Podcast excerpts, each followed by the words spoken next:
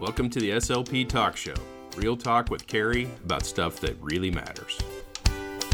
Hey, it's Cari, your fast talking, speech therapy loving host. While you are driving, cleaning, exercising, or whatever it is you do while listening to podcasts, I'm going to be chatting about pediatric speech therapy stuff. But I don't want our time together to feel like work or be boring. You already work enough, and you already have enough boring stuff to do in your life. So let's get going and have some fun.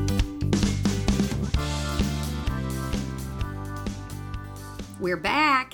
It's the ninth episode of SLP Talk Show, and Jim is here with me. Glad to be here. All right, Jim. So before we get started on our topic, I want to do a game called Stump the Chump. Let me guess, I'm the chump. You're the chump, okay? Okay. All right, so since you're like a trivia whiz, I found this new game Oh, and it is called I Should Have Known That. It's a trivia game about things you ought to know. So actually, this is probably, these are the questions you should probably be asking me because, uh, so anyways, these are very easy Okay. and we're going to do eight questions and see if you get them all. Eight? Here we go. Who married Prince William on April 29th, 2011? Kate Kate what? Winslet. Not. Middleton. Good try. I don't know. Okay, who played Tom Iceman Kazansky in the 1986 film Top Gun? Uh, that. Oh, that's. Um. Oh God, I see. I can see his face. Um. Um. Um. Um. I'm drawing a blank. Go ahead. He has three letters in his first name. It starts with a V. Oh. Uh. Yeah. Val. Val Kilmer. Val Kilmer. All right. I knew oh that. for 2. Oh for 2. Here we I go. knew that. What is the U.S. president's president's official country residence just north of Washington D.C. in Maryland called? Um. Camp David. Yes. Ding ding ding. Boom. What is the name of the band that Bruce Springsteen has played with since the 1970s? E Street Band. Yep, two out of four. Here we go. What symbol does Batman have on his chest? Bat. Yes. That was easy. Where in the human body is urine? Ooh, I love that we get to talk about urine on the podcast. Where is it created? What body part? Bladder. No. Eh, the kidneys. How many fingers does Mickey Mouse have on each hand? Three. Nope, four. Well, the thumb is not a finger. Eh. Last question. Who is the lead singer of the group Coldplay? Michael Jordan. It is Michael. Michael Jordan. Yeah. It is Chris Wait, Martin. but is it Michael B. Jordan or Michael A. Jordan? It is none of the Michael Jordans. So Are you sure? You got like I don't even know, not quite half. All right, so well that's good. That's a good game. I'm enjoying that. Really? You throw Coldplay at me? I throw Coldplay at oh you. Oh all right, all right. So that was our stump the chump, and I think I successfully stumped Yeah, that worked. the chump. Yeah, I'm the chump. All right. So, what I want to talk about today is therapy for autistic kids. And since we are both parents of an autistic child, I thought maybe we could share a little bit about our journey Sure. uh, with Aaron along the way. But I, I just think that what happens is child gets diagnosed with autism, and parents are immediately kind of instructed to get him into therapy right, Right. we gotta we gotta start this this therapy regimen if you will. And i think under the medical model of disability yes families have always been encouraged to get a lot of therapy. When aaron was diagnosed um, many years ago in fact we were instructed or it was recommended to us that we put him in 30 to 40 hours a week of aba right. And yeah, we, we yeah we chose not to okay that was not the path we chose uh, and so i think under the medical model of disability parents are encouraged to put their child in therapy and a lot of therapy right. and so, one of the things that, as a therapist, that I've always been very cognizant of is that we don't want to therapize the child. And that's a made up word. Mm-hmm. And so, here's my made up definition to the made up word the word therapize is a verb, and it means to create unnatural, passive behaviors and prompt dependency as a result of direct therapy. So I've never wanted that for Aaron. I've never wanted Right. that for any of the kids uh, that I've worked with in, you know, how long have I been in SLP? 26 years now. So instead of uh, really looking at the medical model, which says, oh, uh, uh, autistic kids uh, have deficits and we need to fix those deficits, right? That's kind of that medical model. Instead, uh, what we're now looking at is understanding and recognizing that autism is a different way of being human, it's a different neurotype. So instead of saying, oh, this autistic child has deficits that need to be fixed, instead, what we're doing is looking at the child's strengths, we're looking at their interests, and we should be considering what functional skills Right. Does the child need support with uh, in order to become the best version of of them? Instead of saying oh we need to help this autistic child catch up to their neurotypical peers. Right. so, um, one thing that Jim and I have talked quite a bit about recently is this whole idea of developmental milestones, you know, and and I think, you know, if you just were to ask someone, what's the purpose of therapy? Oh, it's to get them caught up Yeah. On track. get him on track. That was the term you used. I want him to be on track, right? I want him to get caught up. I want him to be ready for school. Um, I work with very young kids, so birth to five is um, the population that I primarily work with. And so I think there's always been this mindset from parents that, oh, we just want to get him on track. We want to get him caught up. Well, here's the problem with that mindset is that autistic children have a different developmental trajectory than neurotypical children do. Right. And I think, you know, we had two neurotypical daughters, Right. Whitney and Allison. And then um, seven years later, we had our son, Aaron, who is autistic, and he didn't meet his milestones in the But same. you know, when you think about the the girls, their their tracks weren't exactly the same either. No, they weren't exactly the same, but I think they kind of followed the same general trajectory Sure. in that, you know, they did Yeah. things in a But they certain had and different expected. interests Yeah, and they, oh, they definitely had different interests. But I think when we look at, you know, you, you sort of expected him to potty train around the same general age. You know, you, you, you expected him to talk around the same general time. Okay. And the girls pretty much did. I mean, I think they followed what we'd call a pretty typical trajectory. Did they meet their milestones at different times? Yeah. And I think that's what you're getting at. They Yeah. definitely met their milestones at different times. Whitney was very verbal from a very young age, and Allison just wasn't quite as verbal. So she met some of her. Whitney spoke for her. Yeah, she she definitely she had a lot to say. Yeah, I, I absolutely. But so when Aaron came along, then all of a sudden, um, our pediatrician would start pointing out to us that he's missing milestones, right? That he's Right. not where he should be, and so lots and lots of therapy was encouraged. And I just thought it might be helpful for Jim and I to get on here and kind of tell you guys that we didn't follow um, that that path, if you will. We didn't uh, put Aaron in a whole lot of therapy. In fact, he had very little therapy. And in fact, we homeschooled um, Aaron until he was second semester, second grade.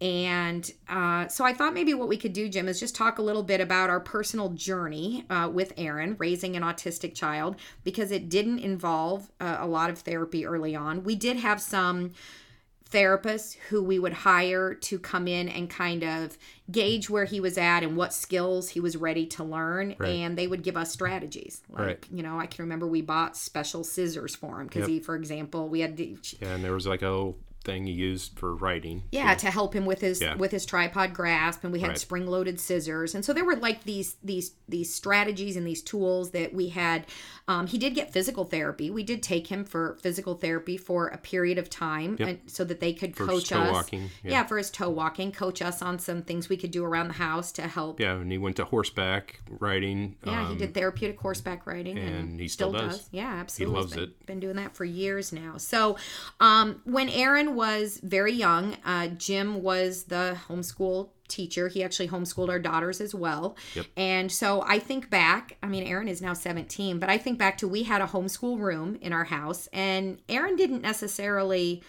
I don't know how to. He, He didn't, wasn't in there. He wasn't in there. Like No. the way you homeschooled the girls was Right. completely different from Yeah, the it way. It was kind of like school at home.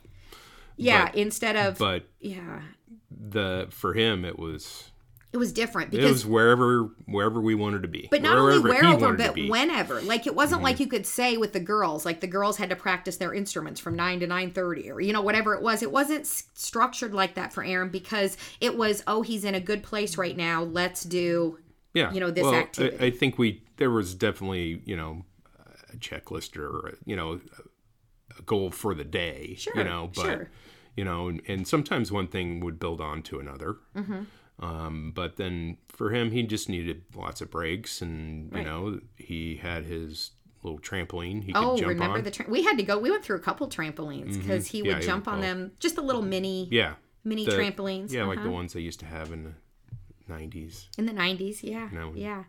J- what was it, jumper size or something? Yeah, I don't even know. I have no Jazzercise. idea. Jazzercise. That might have been it. that might Um, have been but it. he, yeah, he would jump on that for three, four minutes in between activities. Sometimes, sometimes during the activity, you know. I can remember he would sit on the trampoline because Yeah. it would like give him just he would bounce on it while he was sitting. Maybe when you were reading to him or yeah, you know. but he liked it, you know, and that was the whole reason. If you know, I wasn't going to force him to get on there. Well, no, but he was- really liked being on there, and it helped him regulate. Right. The other thing I remember Aaron really liking back when he was young, I'm talking four, five, you know, maybe six years old, he loved bowling. Remember when Mm-hmm. Yep. he's gone through, he liked pool for a while, like billiards. Remember when he went through that? We actually had, we bought him a thing of pool balls. Yeah. That was a dangerous. Was weird. Yeah, because we didn't have a pool table, but whipping these pool balls around. he really liked Um, pool because they had numbers on them. But he also really liked bowling, and I mean, he yeah, liked bowling the, the little bowling set where you knocked them down, and then they, you know, they the pins talked.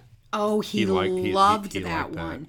He loved that. yeah. That was funny. But he had several bowling sets. We had one upstairs, we had a couple downstairs, and I can remember there was a time where we were working on trying to teach him, you know, early addition. So we're probably talking like first grade type um, age, uh, and we would tape numbers to each of the bowling pins, and then Aaron would bowl, and whatever numbers got knocked down. He would have to add those or subtract them. yeah, we did whatever, subtraction Yeah, with that. whatever we were doing with them, and it was really he, Yeah. it, it meant something to him and it was it Mm-hmm. was relevant it was functional it built on his interests you Right, know yeah. and and so Yeah, we just kind of used the interest to piggyback a strategy. yeah guess, i mean you it was we really did we and so i think sometimes people get get confused when we, when we as therapists start talking about strengths based and using their interests so i just thought it might be helpful to kind of just have jim and i just kind of tell you you know that what one thing that we did and we didn't have anybody ever tell us this but I'm telling you this now because I want you to hear these words, okay?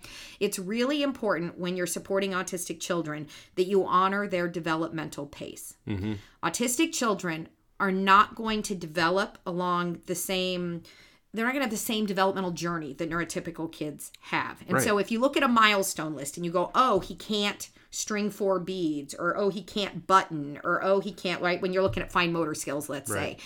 Um, the problem with saying, "Oh, we're going to go in and teach that skill," is that if it's not functional, if it's not relevant in the moment, it may just you may be therapizing the child. You may be teaching a random skill out of context that doesn't mean anything, and if it doesn't mean anything to the child, um, they may choose to disengage. It may not. Well, and if it just doesn't go well, then everything's negative. then everything about it, and then to try to get him to practice it again, then Yeah, then- then yeah, that's good- when we'd have good meltdowns. luck with that. Yeah, we'd have epic meltdowns. So we really, I think Aaron taught us to honor his developmental pace. I can Oh, yeah. remember when he was. Aaron has um, motor planning struggles throughout his whole body. He always has had kind of this global apraxia. Mm-hmm. So I can remember when he was probably seven, eight years old, and I can remember talking to Jim and, and just saying, "Do you think he'll ever be able to dress himself?" Because he couldn't motor plan like how to put pants on, like one leg and then the other, and then you had to stand up. When you think of all the different, you Yep. know, steps that go into like dressing yourself, and Mm-hmm. I, I remember when I thought he'll never be. I just don't know if he'll ever be able to button a shirt by himself. Now he doesn't wear a lot of button downs, but I'm happy to tell you that a couple nights ago we had to go to an awards ceremony at school, Right. and I bought Aaron a new button down shirt. It's the only button down shirt he even owns.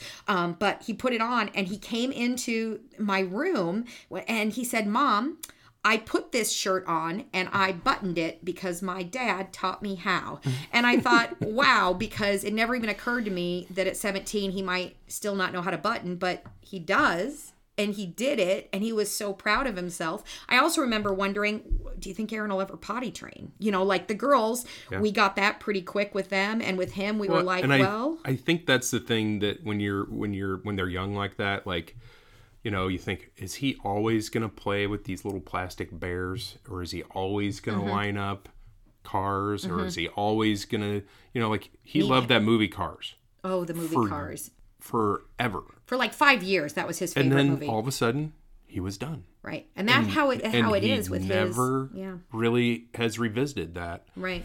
Now now he likes NASCAR, but they're totally and he doesn't really make the he doesn't go back to that and say there's a connection there, No, he doesn't. I don't. Think which is interesting to me. No. But um, you know, it's like you you think these things like is he ever going to do this or is he ever going to do that? Yeah, he, he does it at his own pace, It's though. just it's just not going to be like you said on the trajectory. yeah, that neurotypical kids It's have. it's going to have its own. And that's why my saying, if you followed me at all on social media for any amount of time, um, forward is forward no matter the speed. Right. So if you're a parent, if you're a therapist working with autistic children, just know that it's not about trying to get autistic kids to catch up, or what was the phrase you used to. Uh, Stay on track. to get on track. Yeah, we got to get them on, on track. track, Yeah, we got to get them on Yeah. track. That's not what this is about. It's about looking at the five developmental domains, which in early childhood we look at cognitive, communication, social, emotional, physical, and self help skills. And Mm-hmm. you look at those areas of development, you say,